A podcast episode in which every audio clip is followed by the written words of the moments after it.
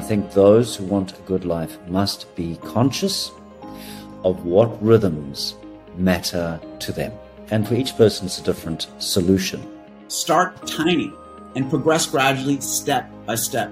Don't let yourself be seduced into doing too much because that's really when like the cost starts to outweigh the benefit and that's when the behavior stops my own experience it creates this foundation of stillness something that you become aware that you can access in the difficult moments the past is something to learn from but it's a reality that no longer exists and so much so many of us are holding on for dear life to the emotions of the past, the pain of the past, looking for that to give us our identity for who we are now. But really, we choose who we are.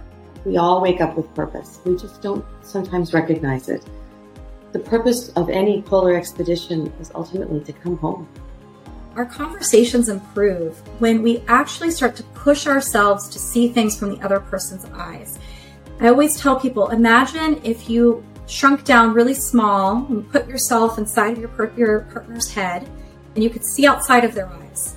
Breaking yourself away from all of those negative expectations and dealing with the kind of foundation, which is this idea that the stress is going to harm your performance, and then just questioning that idea and wondering whether actually the stress could be beneficial to your performance. And you can choose in any moment to be a better version, to be a smarter, a happier, a more joyful, a kinder person, but you have to make that choice every day